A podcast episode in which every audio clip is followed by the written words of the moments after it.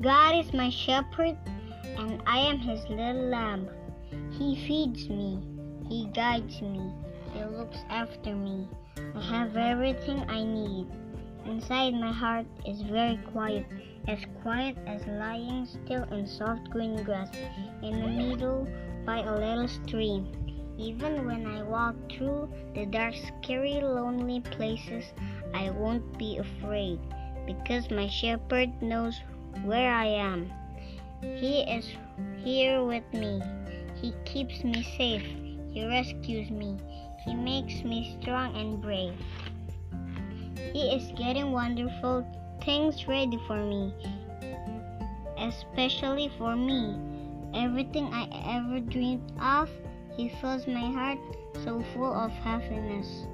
I can't hold it all inside. Wherever I go, I know God's never stopping, never giving up, unbreaking, always and forever love will go too.